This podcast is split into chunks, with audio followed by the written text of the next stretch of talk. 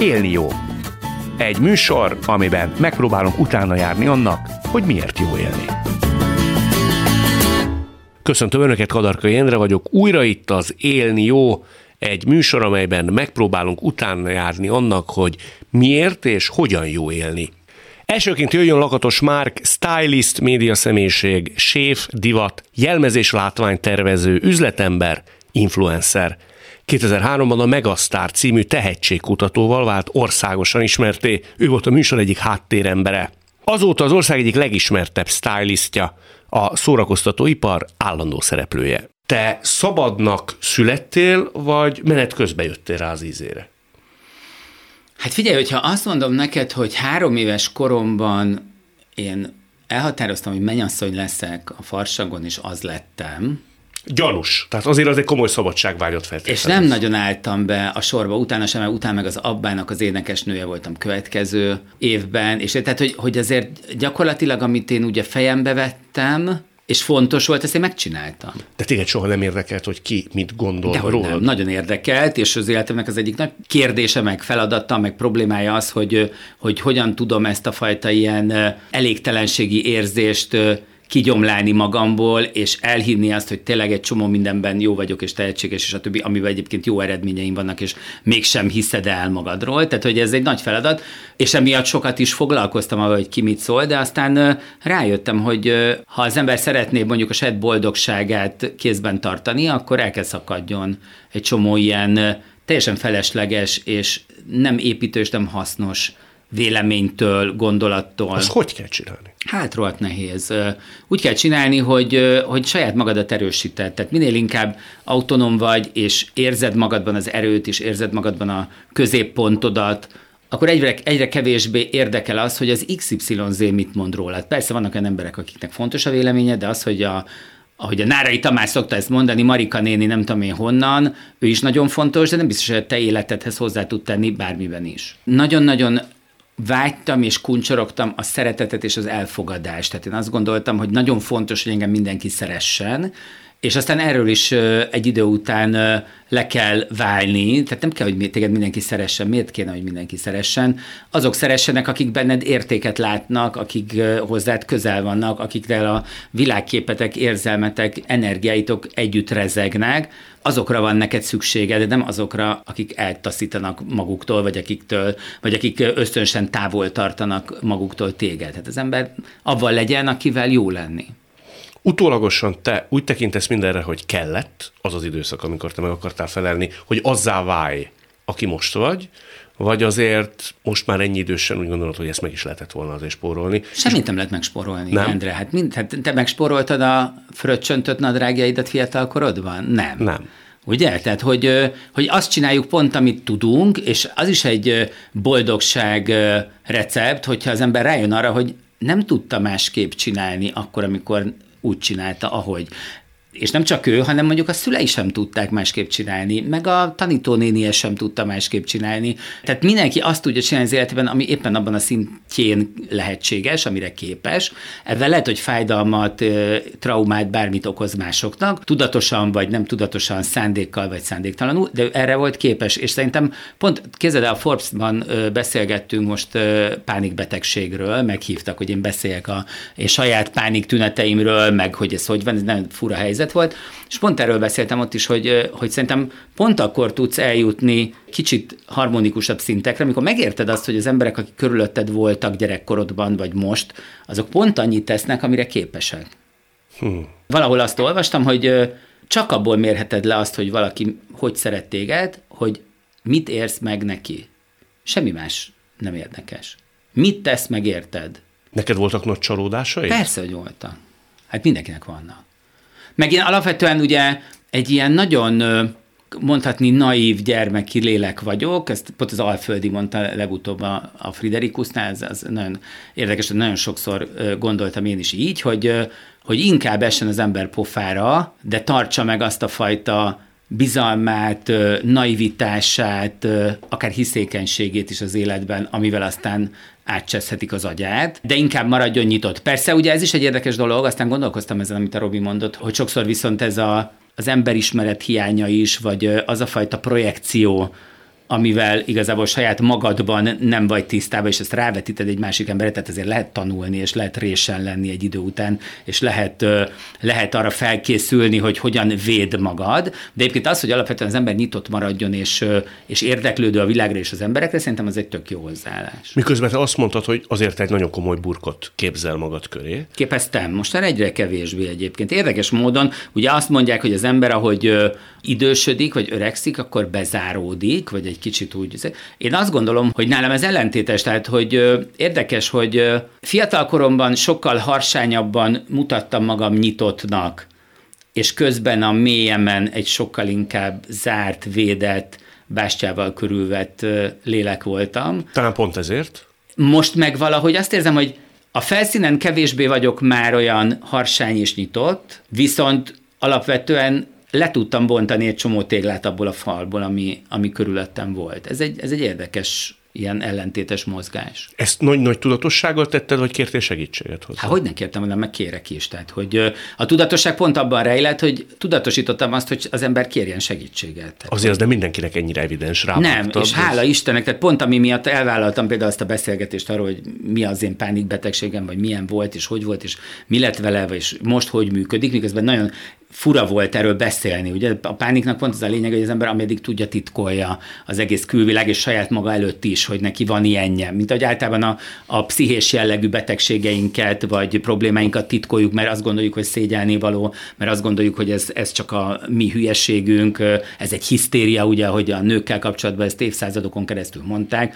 Tehát, hogy azt gondoljuk, hogy ezt, ezt el kell rejtenünk, mert ugye az a fő mondása a kultúránknak, hogy mindennel meg kell küzdenünk magunknak, mert akkor vagyunk tökösek, hogyha ha nem mutatjuk az érzelmeinket, ha erősnek mutatjuk magunkat, ha azt mutatjuk, hogy mi a jéghátán is mindent megcsak, nem így van. Szerintem pont az a lényeg, hogy, hogy merjünk dolgokról beszélni, és merjük azt elfogadni magunkkal szemben is, hogy igenis, hát miért ne lenne szükségünk segítségre. És ez régen is így volt, csak régen ugye ilyen kisebb, szervesebb közösségek éltek együtt, és ott ugyanúgy ki lehetett tenni a problémákat, azzal él 10 vagy 20 ember elé, ami mondjuk egy család volt, vagy egy falu, vagy egy kis közösség. Jelen pillanatban például egy jó szakember lehet egy ilyen tapasztaltabb, okosabb, érzelmileg is felkészültebb ember erre. Te rájöttél, mi volt ennek az eredője a pánikrohamoknak? Figyelj, nagyon sok, hát természetesen nagyon sok megfelelési kényszer. Tehát ugye amikor az ember gyerekkorában valamennyire traumatizálódik, amennyire én is, amit még nem tudok pontosan, hogy ez mi volt, de az, az mindenhol az jött ki, hogy,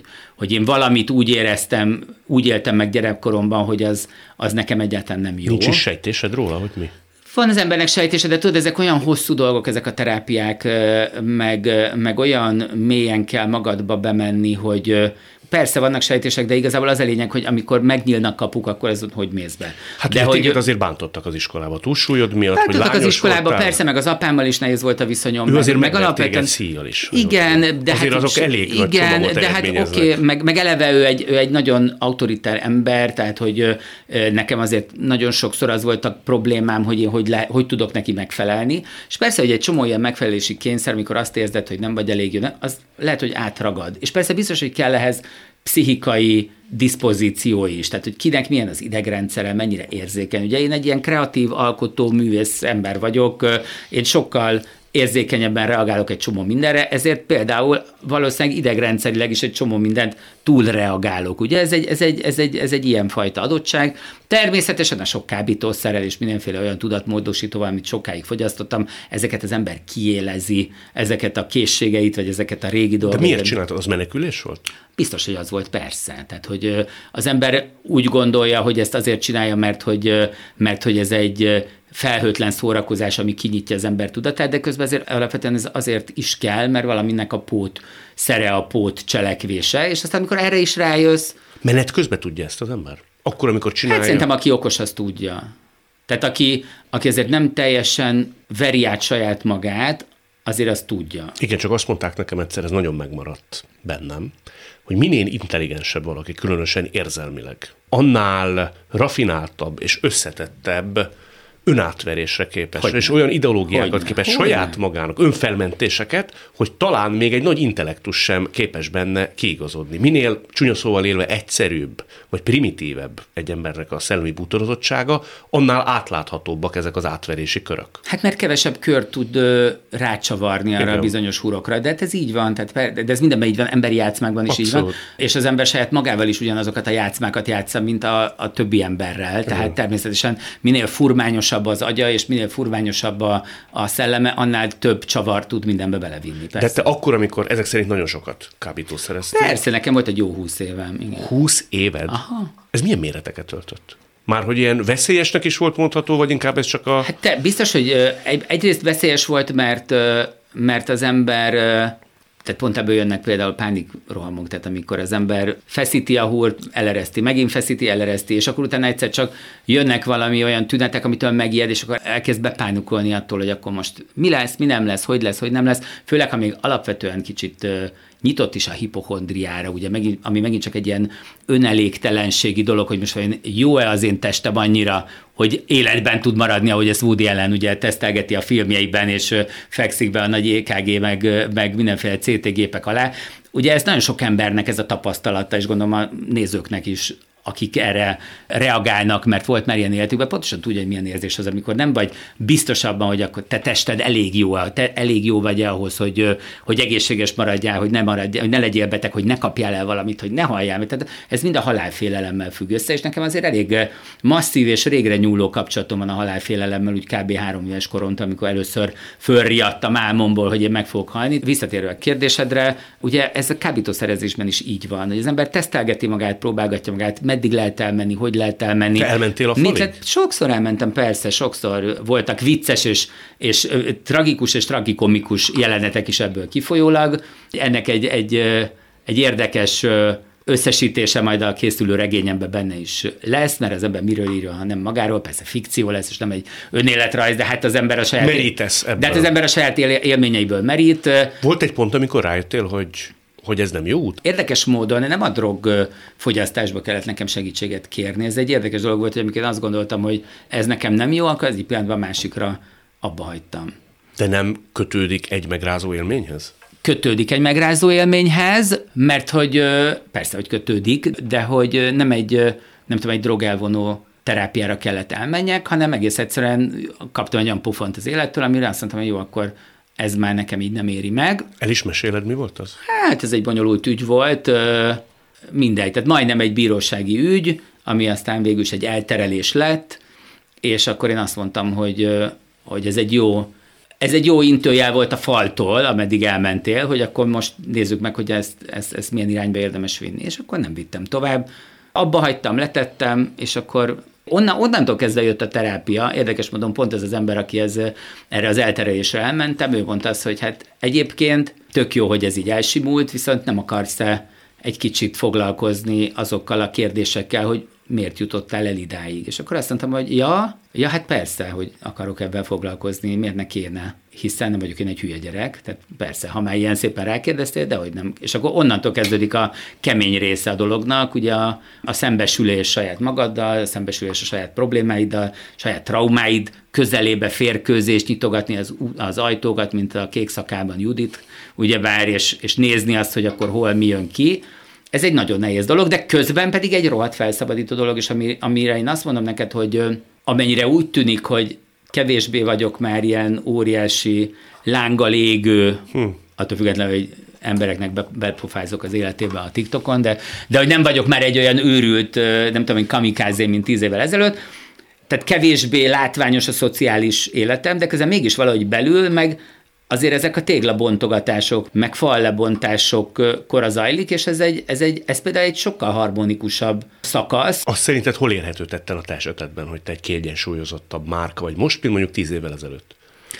Hát figyelj, például abban, hogy, hogy könnyebben veszek dolgokat, kevésbé szorongok dolgoktól. Ugye azt mondja mindig a, a terapeuta, hogy ezek a fajta tudatosítási folyamatok, amiben elkezdesz mozogni, azok nem szüntetik meg a traumádat, meg nem szüntetik meg a problémáidat, hanem mint a madárnak a csőre a szépiát, hogyha ha, ha folyamatosan tudatosítod azt, hogy neked miért, és hogy, és milyen bajod van, akkor azok enyhülnek, vagy azok, azok kopnak, és az egy, az egy komfortosabb harmonikusabb életérzéshez segít. És szerintem ez, ez, egy, ez egy tök fontos dolog.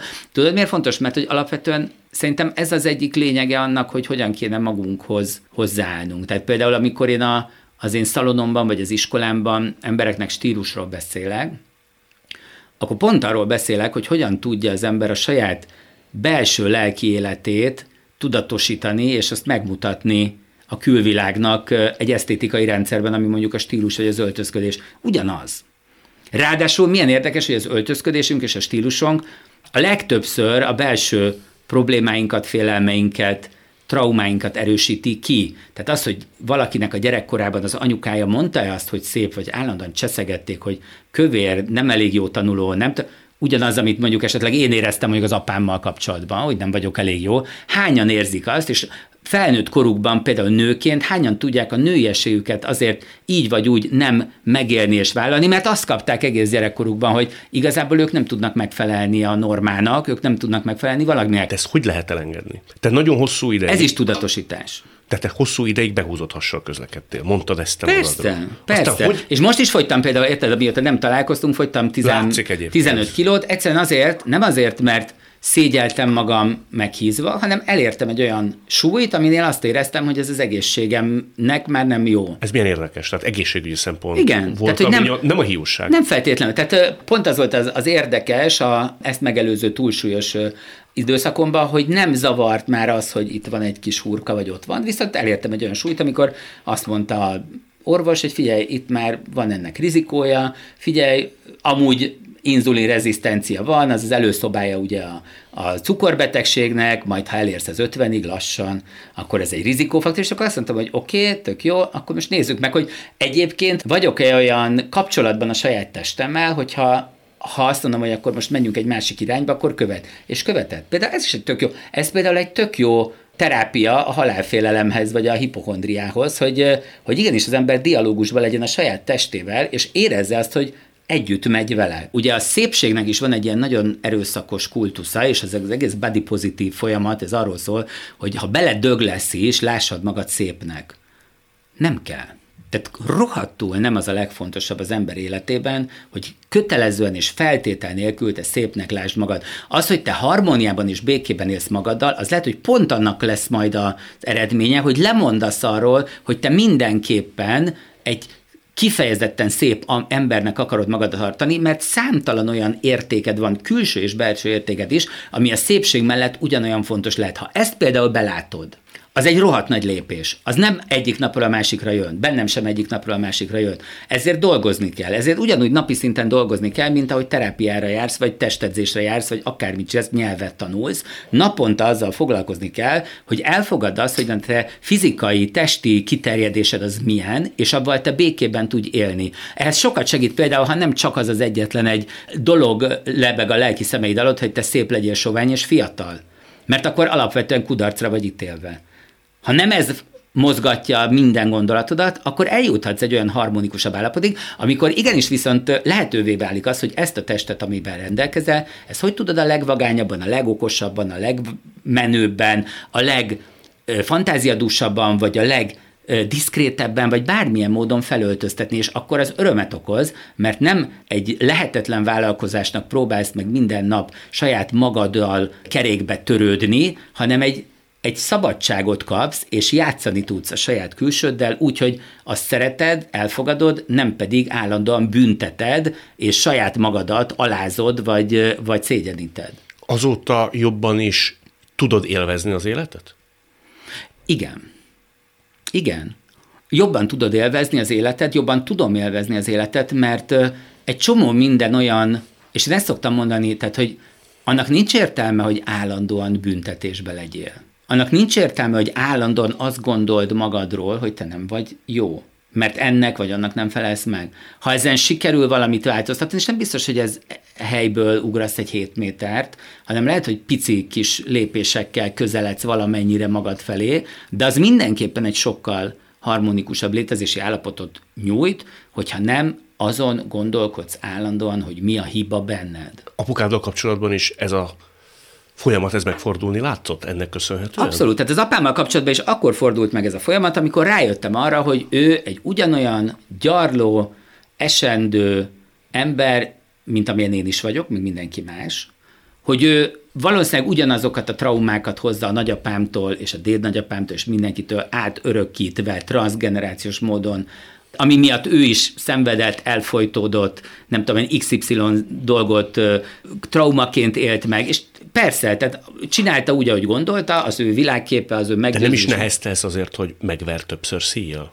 Figyelj, az, arra már nem neheztelek. Biztos, hogy van bennem valamilyen sérelem tudatalat, de tudatosan én azt a részét elengedtem, mert megvolt, ezt kitudódott, elmondtam, megbeszéltük, de hogy onnantól kezdve azért én most miért haragudjak rá?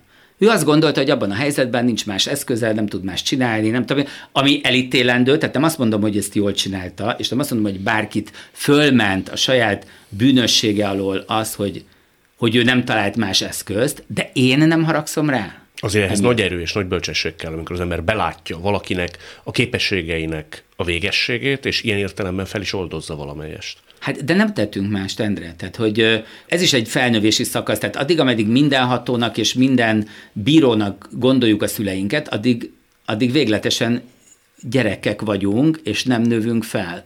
Onnantól kezdve, hogy őket megfosztjuk ettől a mindenható isteni szereptől, onnantól kezdve elkezdesz már a saját életedben sokkal inkább élni. Igen, de ez nem csak a szülő-gyermek kapcsolatra Minden, érvényes. Mindenre él, persze. Persze, tudja. Csak hát ott van, ott, ugye ott kapod a legelső pofonokat, meg a legelső traumákat, pont azoktól az emberektől, akikről azt gondolod, hogy az ő kezükben van a te életed, Igen. és by the way, tényleg ott van. Csak amikor az ember tudja észre, és szerintem mindenkinek volt már ilyen kapcsolata, tudja észre, hogy valakinek a hibái, tökéletlenségei azok nem szándékoltak, egész egyszerűen úgy alakult az élete addigi folyása, hogy ezeket elkövette, és fel is oldozná őt, de mégsem sikeredik a megbocsátás, akkor arra sem lehet haragudni, aki képtelen ilyesfajta nagy vonalúsággal és Én egyáltalán nem haragszom járni. senkire, sőt nem is akarok senkinek tanácsolni ilyet. Hiszen tényleg mindenki azt csinálja, amire képes. Ha nem képes megbocsájtani, akkor azon semmifajta elítélni való nincs. Neked van ilyen kapcsolatod? Amin egész egyszerűen még az idő segítségével sem tudtál annyira más konstrukciót alkalmazni a fejedben, hogy azt úgy, úgy más szempontból képes legyél megvizsgálni. Képzeld el, hogy én nem, tehát az van, hogy én nem, nem haragszom emberekre, akik engem mondjuk megbántottak. Nem haragszom rájuk, fáj. Tehát olyan van, hogy még fáj. Olyan van, hogy még nem tudtam az én fájdalmamat magamban feldolgozni, de ez nem azt jelenti, hogy őrá gondolnék kifejezetten neheztelve, vagy bosszút egyáltalán, tehát a bosszú az, az nagyon távol áll tőlem, meg az soha nem is érdekelt. Én olyan vagyok, hogy vagy rögtön visszavágok, a... Verbálisan vagy tetleg? Verbálisan. Verbálisan. Nem vagyok egy verekedős csaj. Nem is úgy értem, nem, nem, nem is úgy értem hanem hogy valami lépés foganatosítasz, hogy neki ne legyen azért annyira jó. Nem, hát vagy az van, hogy rögtön valahogy megoldom Aha. a helyzetet, de én hosszú távon nem forralok ilyenfajta bosszukat. Olyan, tehát olyan máig is van, például az első legnagyobb szerelmi csalódásom, tizenéves korom végén, amikor kimentem Madridba, és nekem igazából megtagadott az, aki, aki nekem a legfontosabb volt, az még nem, hazudnék, ha azt hogy nem fáj és nem foglalkoztat, és, és nincs bennem az, most például, hogy a könyvemet írom, hogy, hogy jönnek föl ezek a dolgok, de egy percig nem úgy gondolok rá, hogy te szemétláda, rohadék, te mi, nem, azt, azt tudom, hogy nekem fáj, és azt meg tudom, hogy basszánk, hát ő egy ilyen ember volt, lehet, hogy nekem kellett volna okosabb lennem, nekem kellett volna látnom azt, hogy ő ilyen, és ez majd fog jönni, egy ilyen dolog, hogyha én nem úgy, nem úgy viselkedek, ahogy ezt ő elvárja, akkor már nem leszek elég jó neki, vagy nem. Tehát, hogy ezeket így felnőtt fejjel látom, akkor nem láttam, és ő se látta, és, és, és megtörtént, és rohadtul fájt, és még máig is bennem él valami fajta tüske, de én, ezt nem, én, én nem azt jelenti, hogy én, én most akkor én azt mondom, hogy te egy rohadékony. Az öregedéstől félsz? Hogy megkopik ez az, Hát ez már megkopott. Tehát megkopott. persze, hát nekem már minden, a térdem fáj, a tehát mindenfajta ilyen dolog van. Úgyhogy ettől a részétől nem félek. Meg kell, hogy mondjam, az, az tök jó lenne, hogyha így, hogy egyre komo- vagy egyre komfortosabban érzem magam a saját bőrömben, az tök jó lenne, hogyha ha minél tovább tudnék jókedvű, meg friss, meg, meg érdeklődő, meg kreatív maradni. Igazából ez, a, ez az, ami számít. Ráadásul most, hogy most már az öregség lassan divatba jön, meg egyre inkább elhiszük azt, hogy nem kell leírnia magát az embernek azért, mert elérte a 40-et, az 50-et, a 60-et, a 70-et, és ha ezt tényleg elhisszük, és nem csak ismételgetjük, mint egy papagáj, és megtaláljuk a szépségét, meg az értelmét a dolognak, akkor szerintem az, abban nincsen gond. Milyen leszel te öregen? Gondolkodtál ezen? Úgy most hogy végigfuttattam a fejembe, hogy mondjuk 74 évesen, hogy fogsz kinézni? Mik lesznek a Lehet, szokásai? hogy ugyanilyan sárga lesz a hajam például. Igen? Vagy hát miért, tehát miért nem? Tehát, hogy, hogy én azt gondolom, hogy de mindig ezt mondom a vendégeimnek is, hogyha valaki fiatal korában egy vérből személyiség, akkor lehet, hogy ebből valamennyi kopik, az öregedéssel, a tudom fájdalommal, betegséggel, nem tudom, lassulással, nem tudom mi, de ezzel alapvetően a személyiséged nem változik meg. Tehát annak, akinek egész életében a, nem tudom én, a kacérság, vagy a, vagy a ravasság csillog a szemében, annak valószínűleg öregkorában is ez fog csillogni, ha csak nem töri meg az élet nagyon, persze, tehát hogy, hogy ilyenek mindig vannak. De ha, ha meg tudja tartani az alapvető személyiségének a, a fontos köveit, mert hagyja az élet, akkor öregkorára is olyan lesz, és akkor miért kéne csak azért például ezt a külsejében megtagadnia, mert hogy, mert hogy megöregedett mondjuk a teste, vagy ráncos a bőre. Hát feltéve, ha eljut oda, hova te, hogy már nem foglalkozik azzal, hogy mit gondolnak róla az emberek.